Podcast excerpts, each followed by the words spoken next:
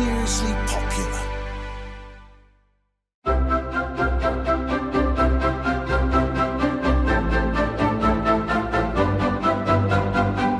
Hello, I'm Natasha Livingstone, Royal Correspondent for the Mail on Sunday. Welcome to The Crown Fact or Fiction. This is the podcast that takes a critical look at The Crown and tells you if what you're seeing is how things really happened. As always, I'm joined by royal biographer and Mail columnist Robert Hardman. Last episode, we took a dive into Series 2, but this time around, we're going to look at an episode from Series 4. Hello, Natasha. Yes, we're going to look this time at season four, which really could be summed up as the Thatcher years. We're in the 80s when the two main players in charge of the country were both women. Britain had its first female Prime Minister, Margaret Thatcher, and we in the media, the public, loved to speculate on the nature of that relationship, and the Crown certainly doesn't hold back. And the relationship between the Queen and Margaret Thatcher is not the only interesting relationship going on here. There's actually a little interesting bit of showbiz gossip that Robert spotted and informed me about. At the time this series was being filmed, which was around 2020, Gillian Anderson, who is of course playing Thatcher, was actually in a relationship with Peter Morgan, the writer. She gave some quite interesting quotes at the time saying that for her own sanity, they kind of had to have some boundaries. And she said that she wouldn't comment on the script if he didn't comment on her performance. And apparently, she described a scene where she was in her full Thatcher gear and Peter Morgan came over and she said she smiled at him as herself smiling at her boyfriend. And Peter Morgan was like, Oh my gosh, this is Thatcher. You're smiling at me like Margaret Thatcher. so, yes, lots of interesting dynamics going on here, both on and off screen. Well, it certainly gives this series an added piquancy. I think the episode we're going to pick out of the whole series is episode eight. It's called 48 to 1. I think of all the episodes in this series, to my mind, it's the most memorable, and it comes to the point where the Queen and Thatcher are at loggerheads, and I can tell you now, I'm not a fan of this episode. I can't wait to get my teeth into it. On this, the occasion of my 21st birthday, I welcome the opportunity to speak to all the peoples of the British Commonwealth and Empire, wherever they live, whatever race they come from. I declare before you all that my whole life shall be devoted to your service. Well, I thought that was an absolutely brilliant opening to an episode. One of my favourite openings, if you like, of the entire Crown. I mean, it's a fabulous tour of the old British Empire, if you like. I mean, this is setting the scene spectacularly with a Hollywood budget. So we open with Princess Elizabeth, as she then was, delivering that famous 21st birthday address, ostensibly from Government House, Cape Town, South Africa. Everybody is aware of the story, the famous words, the whole of my life, whether it be long or short. It's a sort of unofficial vow that will be amplified by her coronation, which, of course, at the time we didn't know, but just six years later, she'd be there at Westminster Abbey saying much the same.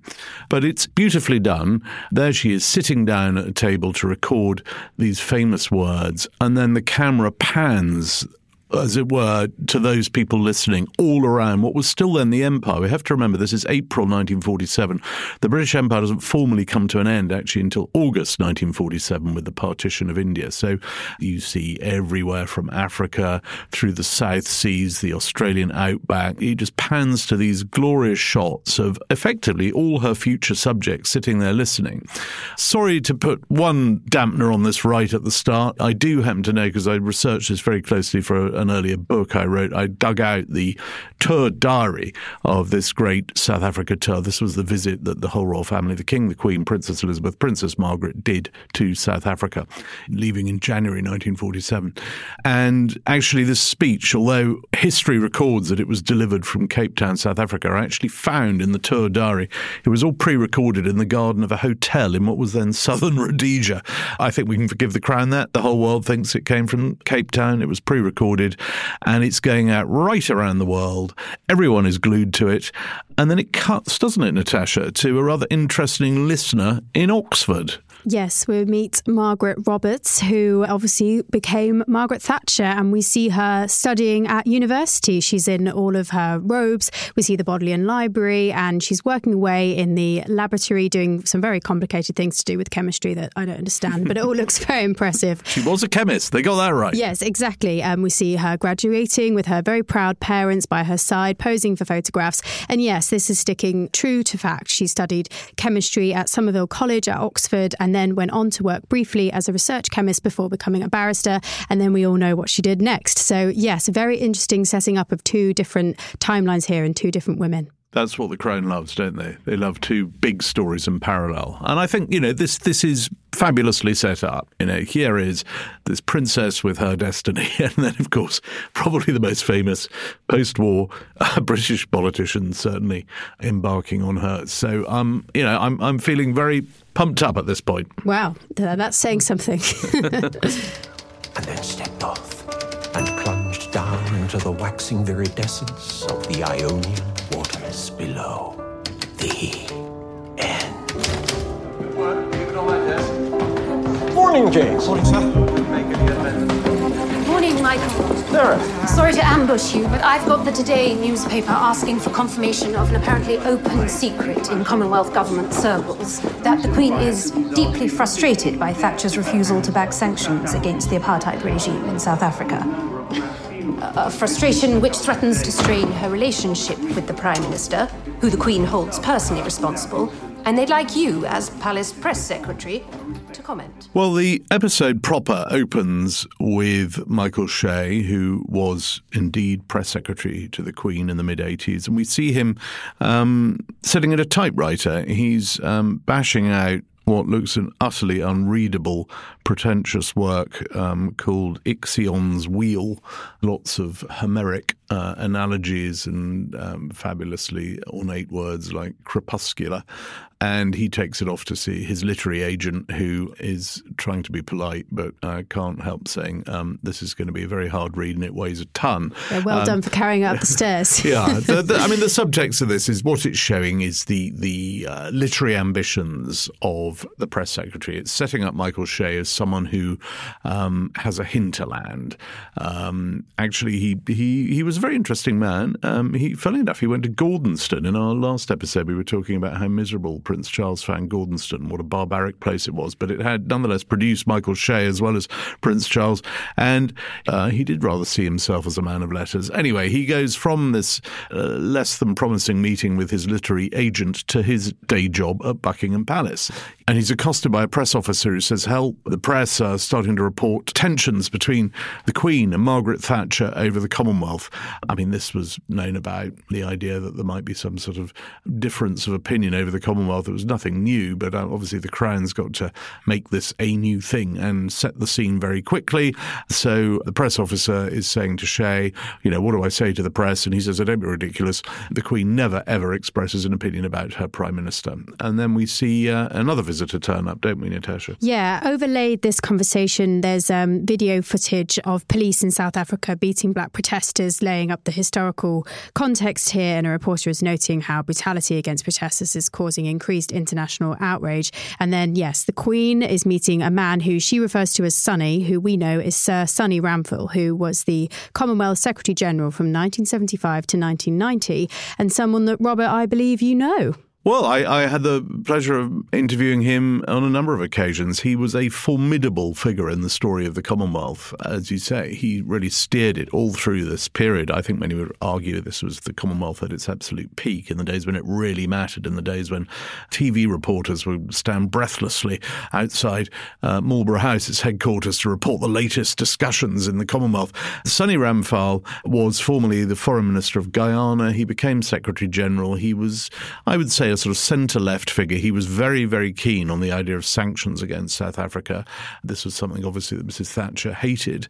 And he certainly got to know the Queen very well. And we see him in this episode you know, effectively saying to the Queen, look, the whole Commonwealth wants to apply sanctions against South Africa. There's one country that won't. That's Britain. What can we do about it? And we're starting to get the sense that the Queen is taking sides here. She's taking sides with the Commonwealth against her own prime minister in Britain because she says, well, I'm going to have a chat with her when we get to the Commonwealth Summit in the Bahamas, which is coming up. This, by the way, explains the title of this episode 48 to 1. It's 48 Commonwealth nations versus 1, the UK. Then we cut to Margaret Thatcher, don't we? Yes, well, we see Margaret Thatcher in the kitchen. She's dressed less like a prime minister and more like a kitchen maid. She has a sort of frilly apron on, and she's cooking a dish called kedgeree, which many listeners might know what that is, but it was new to me. And apparently, it mm-hmm. is a rice based dish that was popularized in colonial India and brought back to Britain and adapted to our taste buds, kind of in a similar way to mango chutney. So I guess that just meant less spice. But this was a scene that was initially surprising for me because uh, she appears to be cooking for the cabinet. And Robert, is this something that she actually did? Well, I, I think this scene does rather rather ring true. It brings out that sort of twin side of Margaret Thatcher, which on the one hand, she is this incredibly dynamic stateswoman and unique political figure. But at the same time, she also felt very much a traditional housewife role as well. She liked cooking. And here we see her in the tiny Downing Street flat. I have to remember, up until the Blairs moved into Downing Street, the Prime Minister lived above number 10 in this really pokey flat. And that comes through here. There she is at the stove, cooking away. Uh, clearly not a very good kedgeree. She's sort of spilling bits of it all over the place and serving it up to her sort of inner circle, including including a very good Geoffrey Howe. It really does look like Geoffrey Howe, who really was her foreign secretary at the time. And there's about six of them there. And as she cooks, she's busy chatting away about the Commonwealth and how ridiculous it is and how absurd it is that the Queen should be expected to meet leaders from places like Uganda and Malawi. And she goes on about how these are unstable despotisms. I mean, you know, she would never have said that because she knows that the Queen grew up with these people. I mean, these Commonwealth nations had only been independent for, in some cases, just a few years. And so they were still very much raw and fledgling democracies.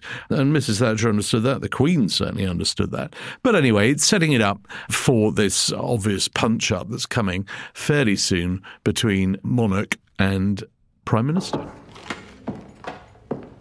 To what do I owe the honour? I came to tell you that I've decided to ask Edward to be my best man. Not Charles? No. Let him see what it feels like to be sidelined in a slimmed down role. Jealous fool. What's he jealous of? Me and you. Of our closeness. I just want to see you all happy. There are two families I care about my own family and the Commonwealth family of nations. Keeping them all together is my life's work. Now I must get on. Mummy.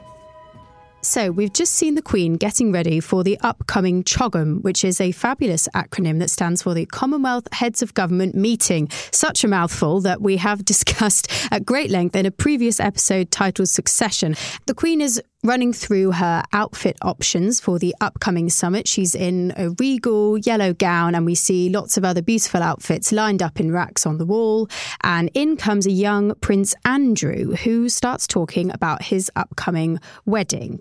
And just a fact or fiction point here the timeline is not quite right because the CHOGM was in October 1985, which the Queen is meant to be preparing for. And Prince Andrew didn't even propose to his future wife, Sarah Ferguson, until February 1986. So there's scrunching the timelines together here, which we know they like to do. But then, anyway, Prince Andrew tells the Queen something quite interesting about who he wants his best man to be. Yes, uh, Prince Andrew is being extremely bumptious here and he comes bounding in. Andrew is probably one of very few people who could actually interrupt the Queen while she was having a dress fitting session. And he busily says that he's going to appoint Prince Edward as his best man and not Charles because he thinks Charles is jealous of him. And then he, he goes into this sort of rather chippy rant where he talks about why he thinks he'd make a much better heir to the throne than Prince Charles. And uh, small details are big surfaces. Tight corners are odd shapes. Flat, rounded, textured, or tall. Whatever your next project, there's a spray paint pattern that's just right. Because Rust-Oleum Custom Spray 5 and 1 gives you control with five different spray patterns. So you can tackle nooks, crannies, edges, and curves without worrying about drips, runs, uneven coverage, or anything else. Custom Spray 5 and 1. Only from Rust Hey there, it's Michelle Norris. I'm host of a podcast called Your Mama's Kitchen. When I travel, I'm usually looking for a way to find a taste of home when I'm not at home. And one of the things I love to do when I am at home is entertain. And Airbnb allows me to do that. When I was in California recently, I rented a house that had a great kitchen. And when we were sitting around the table, we're all thinking, we're in someone else's house. Someone could be in all of our homes as well. If you have a home, but you're not always at home, you have an Airbnb. Your home might be worth more than you think. Find out how much at airbnb.com/slash host. Why don't more infant formula companies use organic, grass fed whole milk instead of skim? Why don't more infant formula companies use the latest breast milk science? Why don't more infant formula companies run their own clinical trials? Why don't more infant formula companies use more of the proteins found in breast milk? Why don't more infant formula companies have their own factories instead of outsourcing their manufacturing? We wondered the same thing. So we made ByHeart, a better formula for formula. Learn more at byheart.com. one point, we do see a sort of element of retrofitting going on here because he comes up with this phrase. He says, Oh, Charles wants a slimmed down monarchy. Now, come on, we know what's going on here.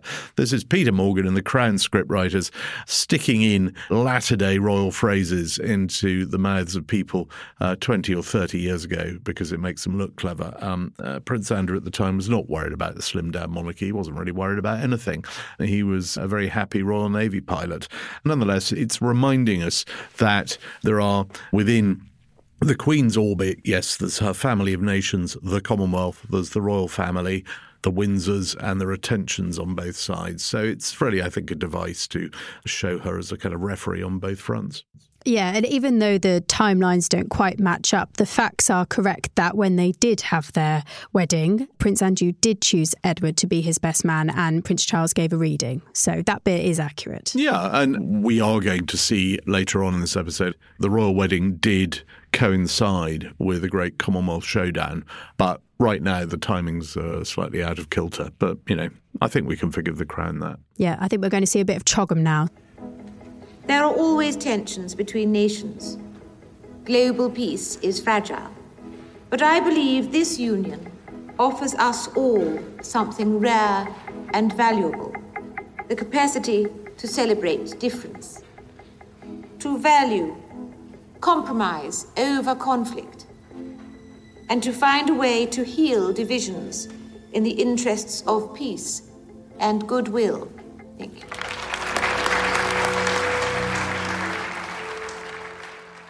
So the Queen is on her way to CHOGM. We see her on the plane, preparing with her papers, looking over them very studiously, preparing diligently for the summit.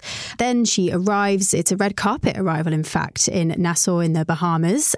And yes, we can really see here that the Crown have spared no expenses on the budget. It is absolutely beautiful. It's just sumptuous on the screen. Uh, As just a normal viewer uh, in drizzly February, I'm enjoying the sofa escape escapism that the Crown does provide. Yeah, it's a classic case of the Crown chucking all the money at the uh, props and the settings in the hope that we will then believe that the script is correct. Uh, so we, we see the Queen arrive at this Commonwealth Summit, and then I'm afraid it's complete and utter rubbish because the Queen then walks into the conference centre and starts addressing the Commonwealth leaders as they sit around the conference table. Now, this never happened. The Queen never actually set foot inside a CHOGM or a Commonwealth Heads of Government meeting, actually until 1997. That was the first time she was actually sort of on the inside. She was very much there as a sort of non executive. She was there to bring kind of royal glamour. She operated entirely on the margins of these summits she never took part in the deliberations, let alone stood there and lectured the leaders. She was there to hold individual audiences, receptions. She would always hold a banquet. Everybody loved having her there, but it was made very clear as head of the Commonwealth, she was not involved in the hardball stuff. So that never happened. But hey, you know, it's the Crown. Oh, Majesty. It was kind of you to come. I won't keep you long. I was hoping we could briefly discuss South Africa. Ma'am.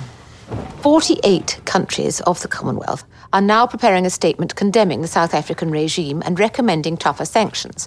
What I would like you to do is sign that statement. If I didn't know better, that sounded very much like a directive. Think of it as a question. So we've just seen the Queen and Mrs. Thatcher on the royal yacht. Mrs. Thatcher's turned up for the audience in the Queen's sitting room in Britannia, which is what happened at every summit when the yacht was there. All the leaders of the Commonwealth would be invited aboard for a one on one, not just Mrs. Thatcher. But in this scene, Olivia Colman, uh, playing the Queen, is absolutely tearing a strip off Mrs. Thatcher, who is giving as good as she gets. And it boils down to a full on fight over what Britain should be doing in relation to the Commonwealth. And you have Mrs. Thatcher, Gillian Anderson, coming out with borderline racist terminology where she dismisses Commonwealth leaders as tribal leaders in eccentric costumes. The Queen shoots back, well, hang on, that's exactly what I am. She says, you know, these are proud nations. You know, how very dare you almost. And then to cap it all, the Queen instructs her prime minister. She says, What I want you to do is to join them I mean, this is just so wrong, so away with the fairies. I'm afraid, you know, Peter Morgan is not just taking liberties. It's not dramatic license. It's not just imagining what the Queen and Mrs. Thatcher would have discussed. If you look at all the accounts, every extant account of the relationship between those two women, this sort of showdown would simply never have happened. It's just wishful thinking. I would go as far as to say is this is a left wing script being foisted upon the Queen to sort of put her in a sort of you know, anti-Thatcherite position. She wasn't left wing. She wasn't right wing. She was the Queen. She simply didn't tell her prime ministers what to do or what to think. She might have had her own inner concerns about the future of the Commonwealth, but it would never be presented in a way like this, where she's literally bristling. And Mrs. Thatcher had far too much respect for her as well to start sort of wagging a finger back again and saying, things like, well, the end of the British Empire may have come as a shock to your family, but it didn't come as a shock to the rest of us. I mean, it just, I'm sorry, pass. You really get the sense from this scene that Mrs. Thatcher and the Queen actively disliked each other. Mm. And we've seen in other episodes that they kind of portray the Queen as not getting on particularly well with Tony Blair or kind of having almost being irritated by him. But here it's really, as you say, it's a fiery exchange and it's a real sort of the look in their eyes. It's really kind of vengeful, the exchange. And obviously, with these private meetings, no one is ever in the room. There's never a record of them, but it's definitely quite a strident retelling of this meeting. I, am going to say that it's almost sexist. It's clearly written by a man, you know, hamming up. You know, here are two feisty women having a go at each other. And Mrs. Thatcher, in her memoirs and in later interviews, did complain that people were always trying to sort of set her and the Queen against each other, and it just wasn't like that. It was a far more practical, respectful relationship. The biographer Kenneth Harris, the Observer journalist, wrote a brilliant, I think, comparison between the two women, and they have so much more in common. The Queen's character was always very much, she was non confrontational. Doesn't mean she was a pushover. She certainly had her views, but she never bristled like this. This is Olivia Colman portraying, I think, kind of Queen Victoria in the wrong century. I mean, this is not the Elizabeth II that I have studied and followed and written about on very many occasions. So it really does alarm me that around the world, an awful lot of people watching The Crown who take The Crown as gospel, as we have said before, are going to be viewing this and thinking, oh, right, well, these two women really hated each other. They didn't. It's wrong. No, no, no, no. She rejected any mention of proposals. I'm determined to win this battle, Sonny. I don't often get into a fight, but when I do, I want to win. You will, ma'am. Remember, you are not alone. It is 48 against 1. We are going back with another word. No, No, no, no. So we've just seen the crown recreating, reimagining diplomatic negotiations. Creating, I think. Okay, I wouldn't get there's no re in there at all. creating. creating diplomacy at CHOGM. We see Margaret Thatcher in her own lodgings, crossing out lots of different statements where this is the much fraught decision to bring sanctions of some kind against South Africa over apartheid. And she's crossing out all of these different words. They go through sanctions, proposals, measures, actions, and controls. And then ultimately, the Queen is getting very frustrated with this. It's portrayed very much as a battle.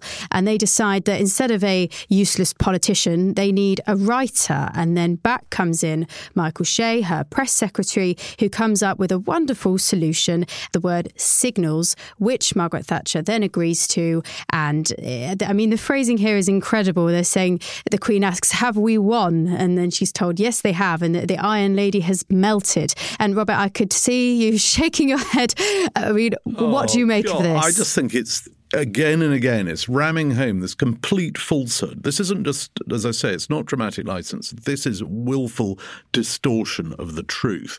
This idea that you've got the Queen with all the other Commonwealth leaders ganging up against Mrs. Thatcher. 48 to 1. Uh, 48 to 1, as the, as the title of this episode goes. But the idea that the Queen is in charge of drafting protocols and everyone's having to sort of, on the one hand, Mrs. Thatcher says this, and it has to go back to the Queen, who's there with the Foreign Secretary, for heaven's sake, with Sonny Ramphal, with all the other leaders, and they're all trying to find a way to make Mrs. Thatcher come round.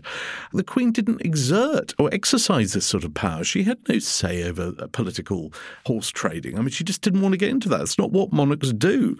Um, and, and you have Olivia Colman, totally out of character, saying phrases like, oh, I don't often get into a fight, and it's risible. And then for the Queen, as you say, to ask for a writer, let's let's get away from these politicians. Let's get someone who can come up with a word. And somehow Michael Shea is the hero of the hour by coming up with this word. I mean, frankly, I mean, you'd have thought someone in the Royal Yacht had a copy of Roget's Thesaurus. I think they're going to find signals rather quicker. And the Queen then congratulating her press secretary on finding this amazing, ingenious way through the impasse. I mean, obviously setting up Michael Shea for, uh, for, for, for, for something else later in the episode. I don't know. It concludes with Sonny Ramphal uh, saying that in the ring, the Iron Lady has melted before the Queen. It just shows a complete tin ear for the relationship between constitutional monarch and her prime minister. Yes, the Queen is prime minister of lots of other countries as well, but as head of the Commonwealth, it's not a constitutional role. She has a constitutional obligation in her dealings with Margaret Thatcher, not as head of the Commonwealth. But hey, you know, let's let's see how much worse it can get. Maybe in a minute they'll put on boxing gloves and deck each other. Yeah, I mean, to be fair to the Crown, it is accurate that Thatcher was opposed to signing this document, this agreement. And that bit is well, she had her reservations, yeah. I mean, Yeah. that's the nature of summits. I mean, all sides want to get stuff across, but the idea that you make the Queen the sort of cheerleader for the rest of the Commonwealth rather than a sort of having this this sort of overarching refereeing role, forget it. Yeah, I mean, the Canadian Prime Minister, Brian Mulroney, who I think you also spoke to about your book, he said that the Queen personally asked him to prevent a major split over this in the Commonwealth. So it was discussed at the time that the Queen didn't want disunity within the Commonwealth. And obviously, Thatcher had this position that meant it was 48 to 1. But it's this idea that they were kind of, as you say, almost in this verbal boxing match on the Royal Yacht. I mean, it's great television, but, you know, and just to note on the actual document, I have the Commonwealth Accord in front of me about what was finally agreed. And I mean, there is no mention of, of signal in the document at all. I think Thatcher referred to it as the agreement sending psychological signals. So I don't know if that's where they got the idea from for this. But yeah, it, it's all quite far from the nitty gritty of what actually happened. In essence, the Queen's role at these events is to try and spread the love, to get everybody together, to stop people taking sides. I mean, she did it very notably at an earlier Commonwealth Summit, 1979 in Zambia, and it's there on the record. You talk to anybody who was there. Um, the Queen actually diffused what was going to be a boiling row between the host, President of Zambia, and Margaret Thatcher at that one. So the Queen was very happy to try and sort of get all sides to agree. What she simply wouldn't have done is what we see here, which is to pick a side, pick a fight, and go for it. No thanks.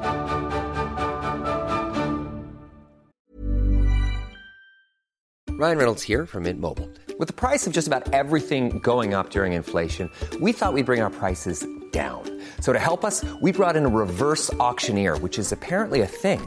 Mint Mobile unlimited premium wireless. Ready to get 30, 30, bit to get 30, bit to get 20, 20, 20, bit to get 20, 20, bit to get 15, 15, 15, 15 just 15 bucks a month. So, Give it a try at mintmobile.com slash switch. $45 upfront for three months plus taxes and fees. Promo rate for new customers for limited time. Unlimited more than 40 gigabytes per month. Slows. Full terms at mintmobile.com.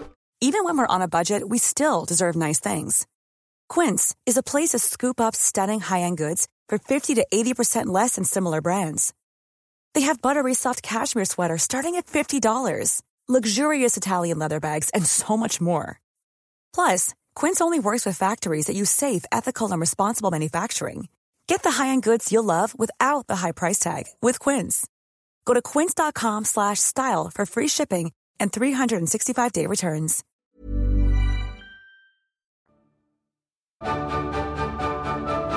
First, Prime Minister Margaret Thatcher. Prime Minister, Yes. you have been forced to make significant concessions. Not that I noticed. You signed a document prepared by 48 countries who were in conflict with you. I did. But the question is did one person move to the 48 or did 48 move to one? Yes, I agreed to signals. But as you know, with one simple turn, a signal can soon point in an entirely different direction. Thank you.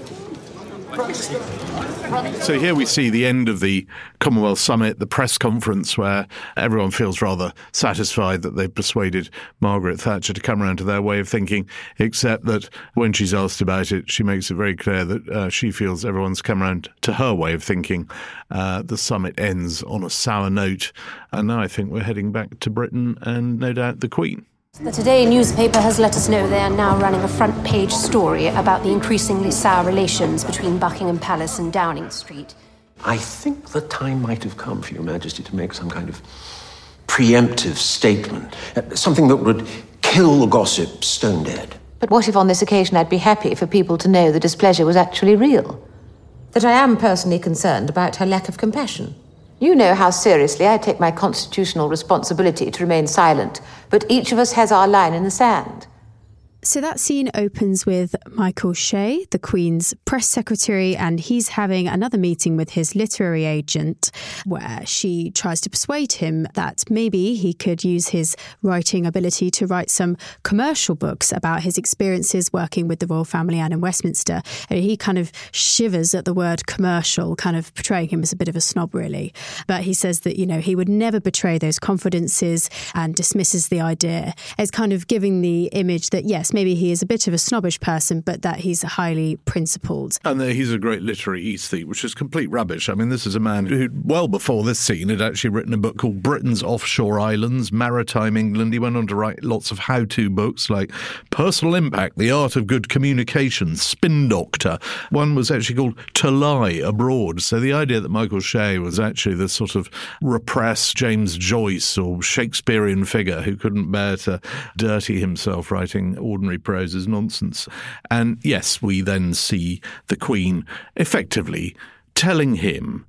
This actually goes to the nub of why I really do find this episode deplorable. It shows the Queen saying to her press secretary, Go and tell the papers that I hate Mrs. Thatcher. That's Yes. what's happening here. Because after this meeting with the literary agent, Michael returns to Buckingham Palace and he's told that the Today newspaper wants to write a story about tensions between Thatcher and the Queen over apartheid and these sanction discussions at CHOGM. And just a small note, when they talked about the Today newspaper, I didn't know if this is something that the Crown had imagined, but there was actually a national was, newspaper yeah. called Today between First colour 1986 newspaper. Oh, there you go, between 1986 and 1995. So that is a bit of truth there. But yes, then Michael Shea goes to speak to the Queen about this, and he makes it clear, in fact, the word is he wants it noted, that he thinks that the Queen should release a positive statement about Thatcher and how well she's doing to quell these rumours. But then, yes, they portray the Queen saying something rather different, don't they? Yeah, the Queen, as played by Olivia Colman, is up for a fight. She says each of us has our line in the sand,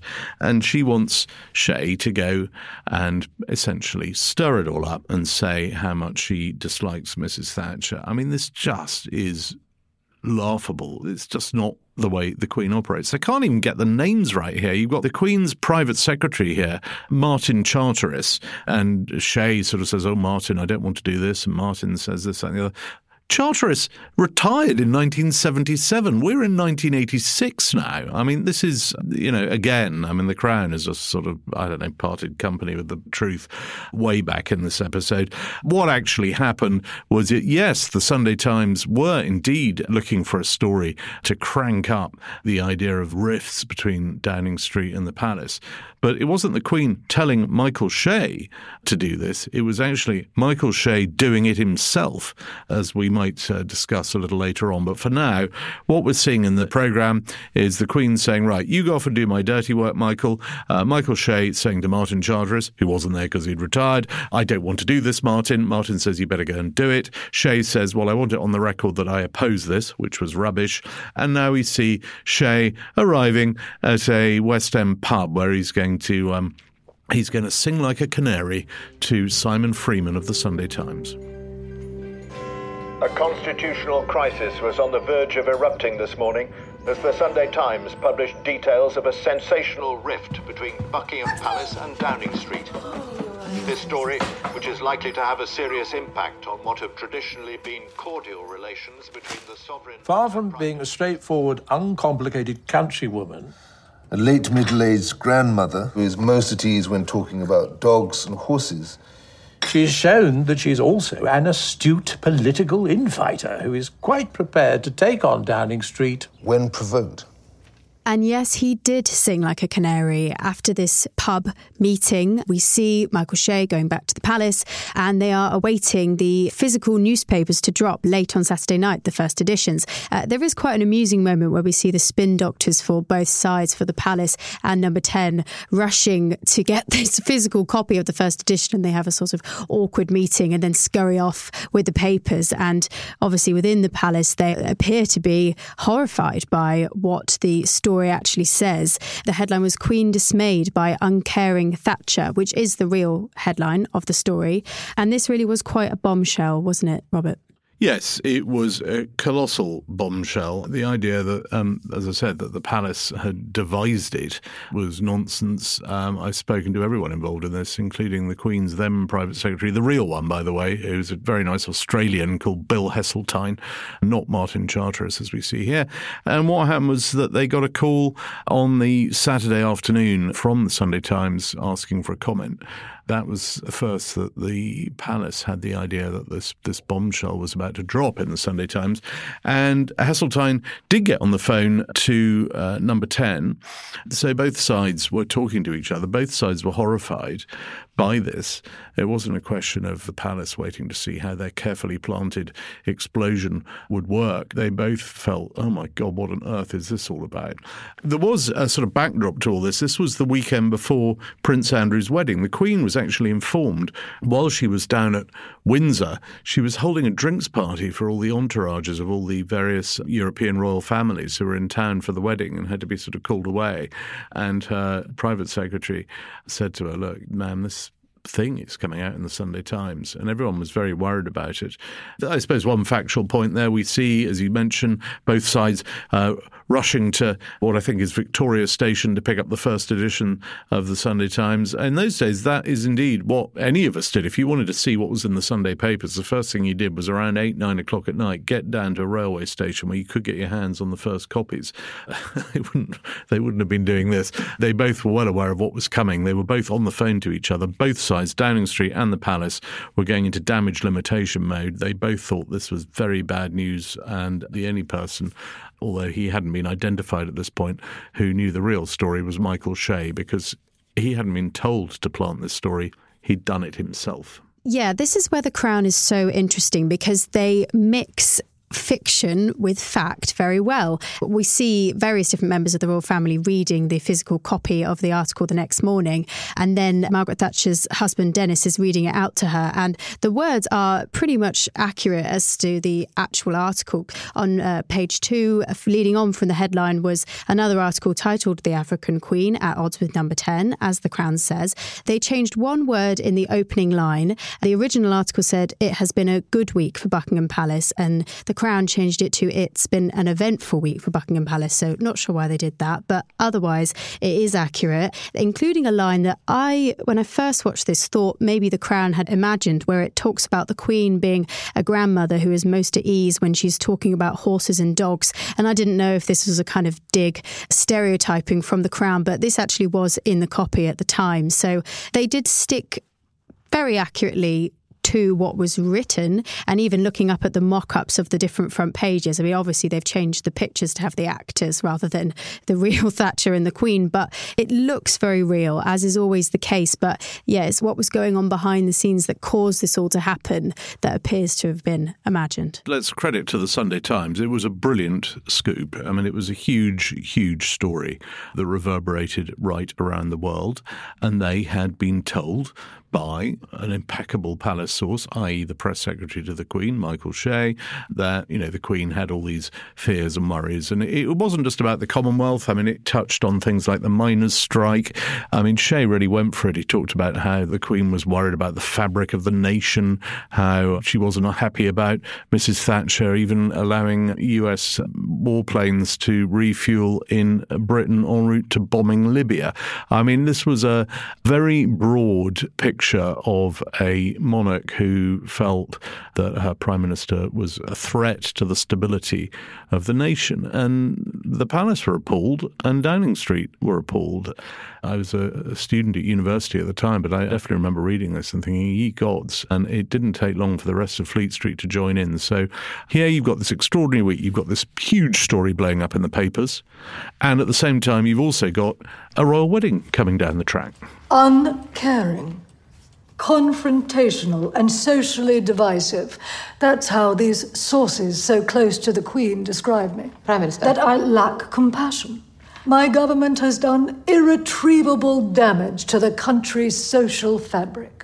While I greatly admire your sense of fairness and compassion for those less fortunate than us. Do you, really? Let us not forget.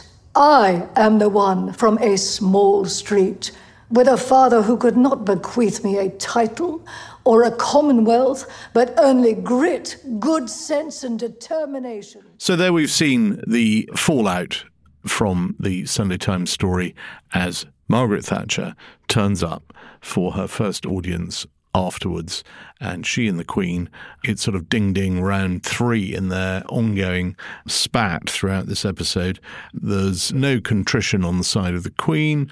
Margaret Thatcher is spitting tacks. She's furious. She talks about the way it's her goal is to change this country from being uh, dependent to self reliance. The Queen's trying to get a word in. Thatcher charges on, and finally, the Queen she shoots back and says that she's obliged to support her Prime Minister. It's her constitutional position. But then she says, Could you not just once have supported me on this issue? As if she, the Queen, is a, an executive political monarch. I mean, there is absolutely no way the Queen would ask a democratically elected Prime Minister to take a position on the international stage to suit her own preferences. I mean, that's just nonsense. But anyway, never mind. It's what I think a lot of people around the world now believe. They think that this was a battle. Margaret Thatcher chucks in the fact that, you know, I came from an irrelevant town. I wasn't born with castles and titles like you. The Queen is similarly robust in her replies. But I've studied this at some length. I don't buy this, but I'm interested. Do you feel it's credible? I just find the genuine mix of fact and fiction or fact and imagination where there is not evidence very interesting. And I can see how, you know, it's very convincing and compelling if you haven't studied this period. But yeah, this meeting comes across as really quite catty. And yeah, there's the emphasis again on the similarities between the two women. They say this is a private meeting, woman to woman, and they uh, raise the fact that they were born six months apart, which that is true. And again, they accurately quote the article lines such as the fact that, according to the Sunday Times, the Queen thought that Thatcher was uncaring, confrontational, and socially divisive. Then there's this kind of gentle spicing up of the copy, where the article said the Queen feared that during the miners' strike, that long term damage had been done to the country's social fabric. The Crown spices up to irretrievable damage, which again, I don't know, maybe they just preferred that wording. But if you're going to be so close to the truth, it just it kind of irks me as to why they make those changes when they don't need to, because then people just don't mm. don't know what's real and what's not. Another thing that's interesting is as they're ending this simmering meeting, it's just the tension is just unbearable. Thatcher says that the Queen must be looking forward to the wedding between Prince Andrew and Sarah Ferguson. And it is true that the Sunday Times story, it was reported on the 20th of July 1986, and that was three days before Prince Andrew's wedding. So again, it's true that this was all going on at the same time. But yeah, the actual sentiment of the intentions behind the recorded action is what's not clear.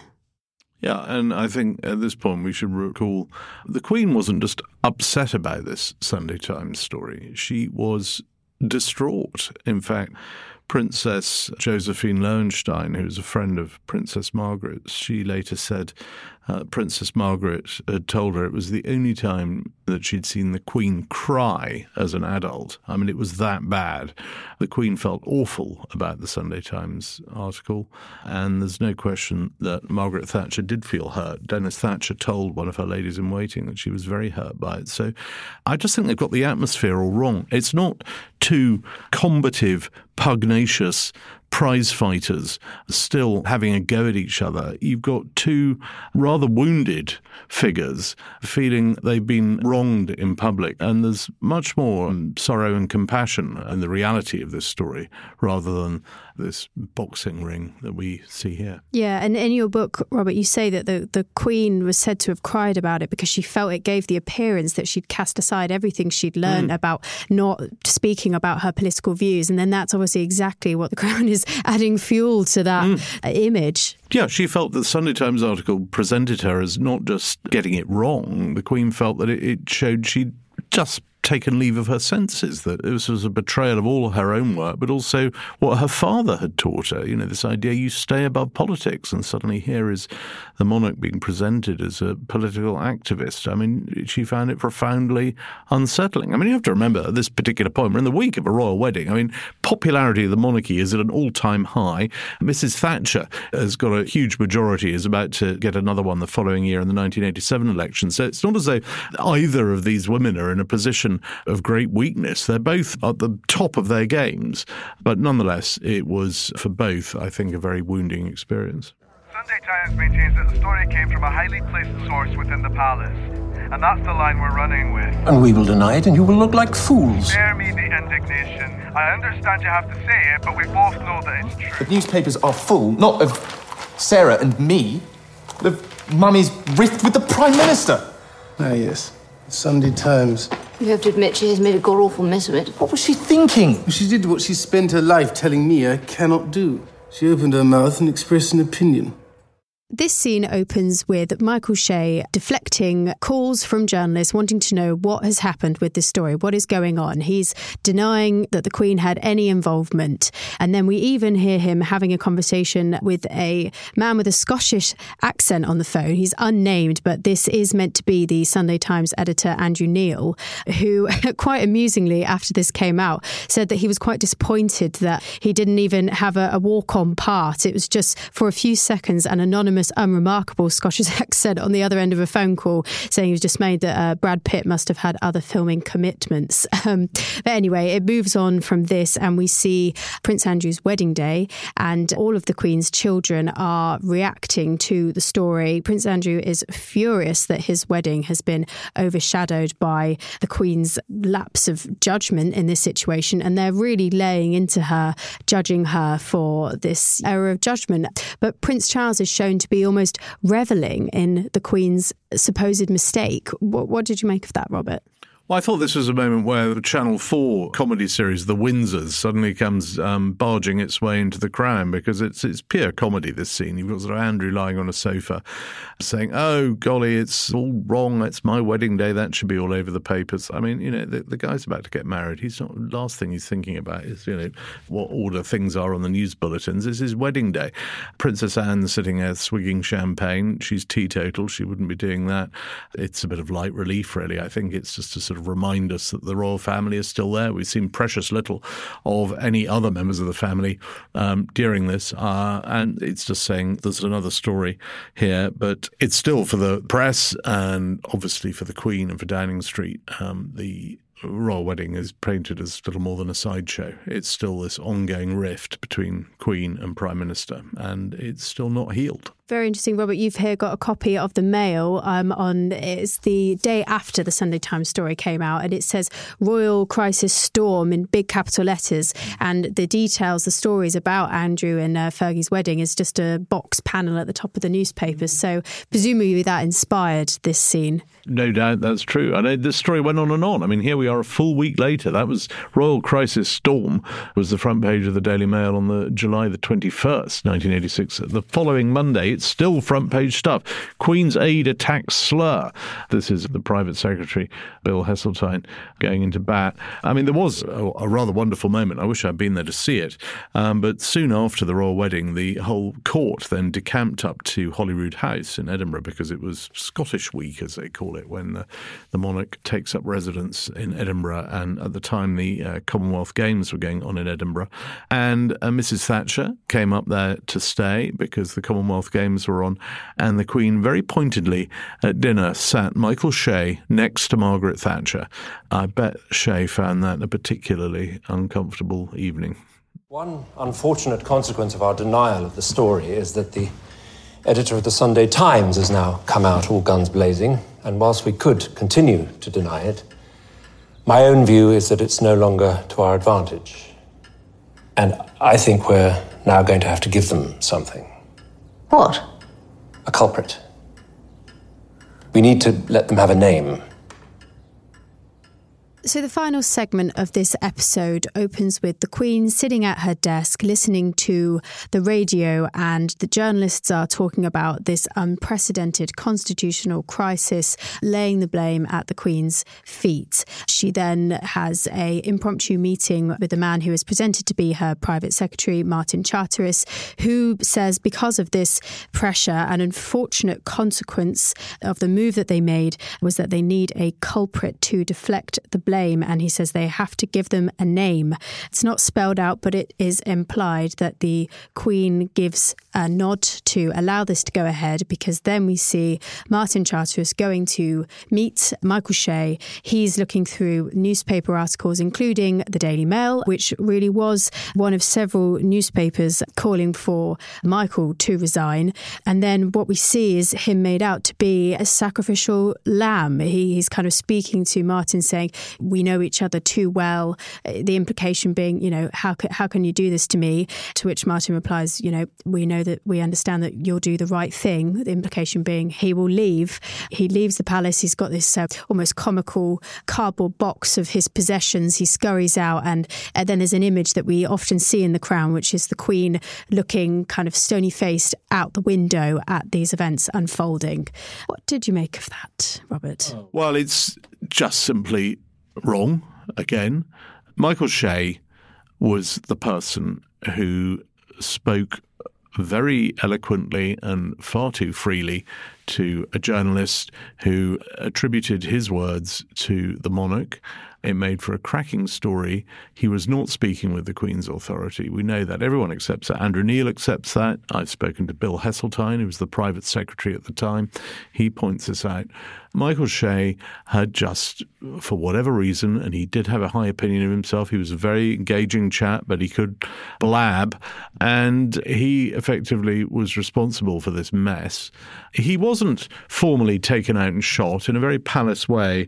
The story was just allowed to sort of wither and die. But a few months later, Shea quietly left to take up a position as a PR spokesman for the Hanson group of companies he even before he left, he actually, in the words of one courtier at the time, said he even had the temerity to ask for a knighthood. He didn't get one. I mean, it's a very sad story in many ways, but the idea that the crown present here of this, as you call him, a sacrificial lamb, this this honourable man falling on his sword to protect the queen, is entirely wrong. He went in the words of one member of staff at the time, he went because he had to go. And then the postscript says that in 1994, apartheid fell, Nelson Mandela rose to power, and he attributed this to sanctions, at least in part. The implication being that Margaret Thatcher's opposition to economic sanctions stood in opposition to uh, the falling of apartheid. What do you make of that, Robert? What the Crown is trying to do here is tidy up all the loose ends and effectively say that it was the Queen and the Commonwealth who put Nelson Mandela into office in South Africa in the face of that beastly old witch, Mrs. Thatcher. It's a far more nuanced picture than that, of course. And one thing that is not covered here, for example, is actually who was the first Western leader to call for the release of Nelson Mandela from prison. It was actually Margaret Thatcher. And they did meet briefly just before her fall from office. But at the end of this episode, what we're left with is a sense that we have a conniving executive and political queen who is quite happy to stand up to a democratically elected prime minister to try and tell that prime minister what to do. And then when things go wrong, is happy to throw other people under the bus. I think it's a very uh, damning and uh, corrosive uh, narrative. Uh, and I hope people don't believe it, but I fear they will. This is an example of the Crown telling a true story that is actually very interesting. The Sunday Times story is very interesting. It's, what it happened? is. It's a great story. Yeah, what happened at CHOGM is very interesting. And the inventions, I just don't understand why they feel the need to do that because the truth is is astonishing in itself.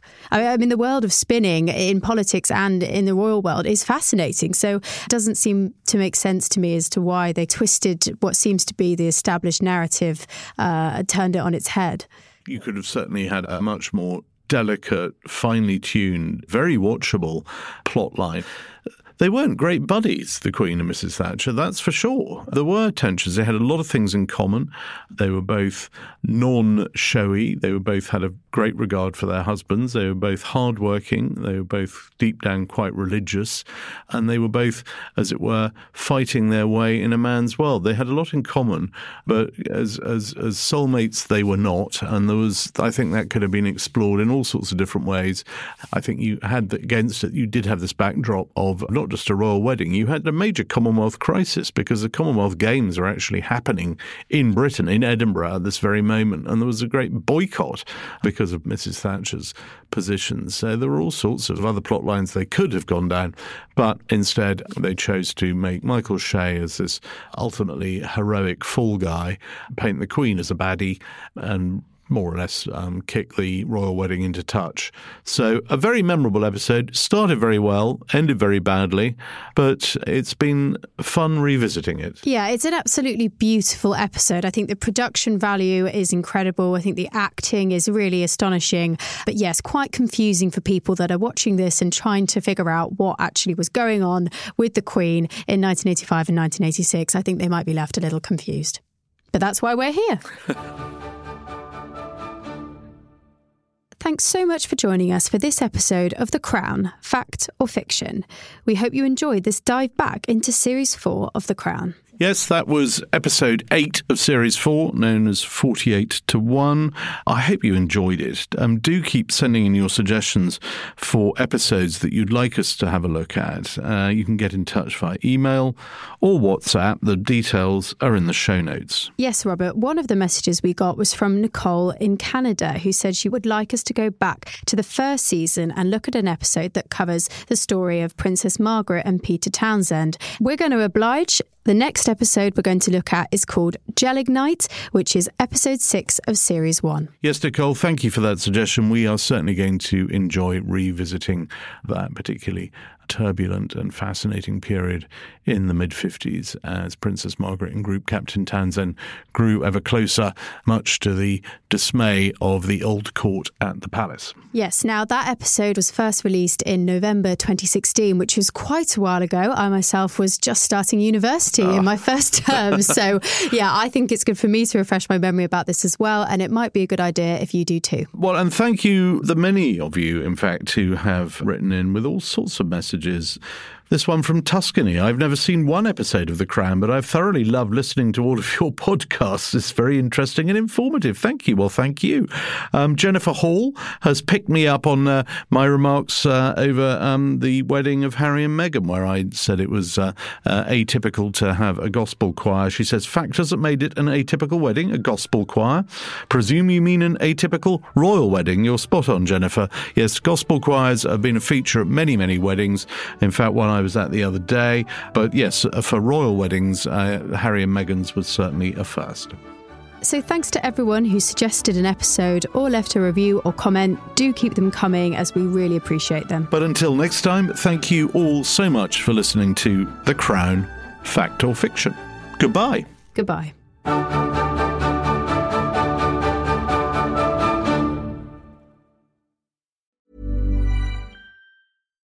Why don't more infant formula companies use organic, grass fed whole milk instead of skim? Why don't more infant formula companies use the latest breast milk science? Why don't more infant formula companies run their own clinical trials? Why don't more infant formula companies use more of the proteins found in breast milk? Why don't more infant formula companies have their own factories instead of outsourcing their manufacturing? We wondered the same thing. So we made ByHeart, a better formula for formula. Learn more at byheart.com. Planning for your next trip? Elevate your travel style with Quince. Quince has all the jet setting essentials you'll want for your next getaway, like European linen, premium luggage options, buttery soft Italian leather bags, and so much more. And is all priced at 50 to 80% less than similar brands. Plus, Quince only works with factories that use safe and ethical manufacturing practices. Pack your bags with high-quality essentials you'll be wearing for vacations to come with Quince. Go to quince.com/pack for free shipping and 365-day returns. Our hit series Everything I Know About Me is back for a brand new season, and this time our guest needs no introduction. Of course you find me, Darren! But here's one anyway. Hi, I'm Gemma Collins, and this is everything I know about me. If you think you know all about Gemma Collins, think again, because this is the GC as you've never heard her before. It's been exhausting. Unashamed. And I was really heartbroken because I was pregnant and he was having an affair. Unfiltered. I have had an operation as well years ago. I have a designer vagina. Yeah, baby. I don't have camel toe. Unbelievable. And then they advised me you need to have a termination. And uh, yeah, I remember that being really stressful. Everything I Know About Me with Gemma Collins is out this Thursday wherever you get your podcasts.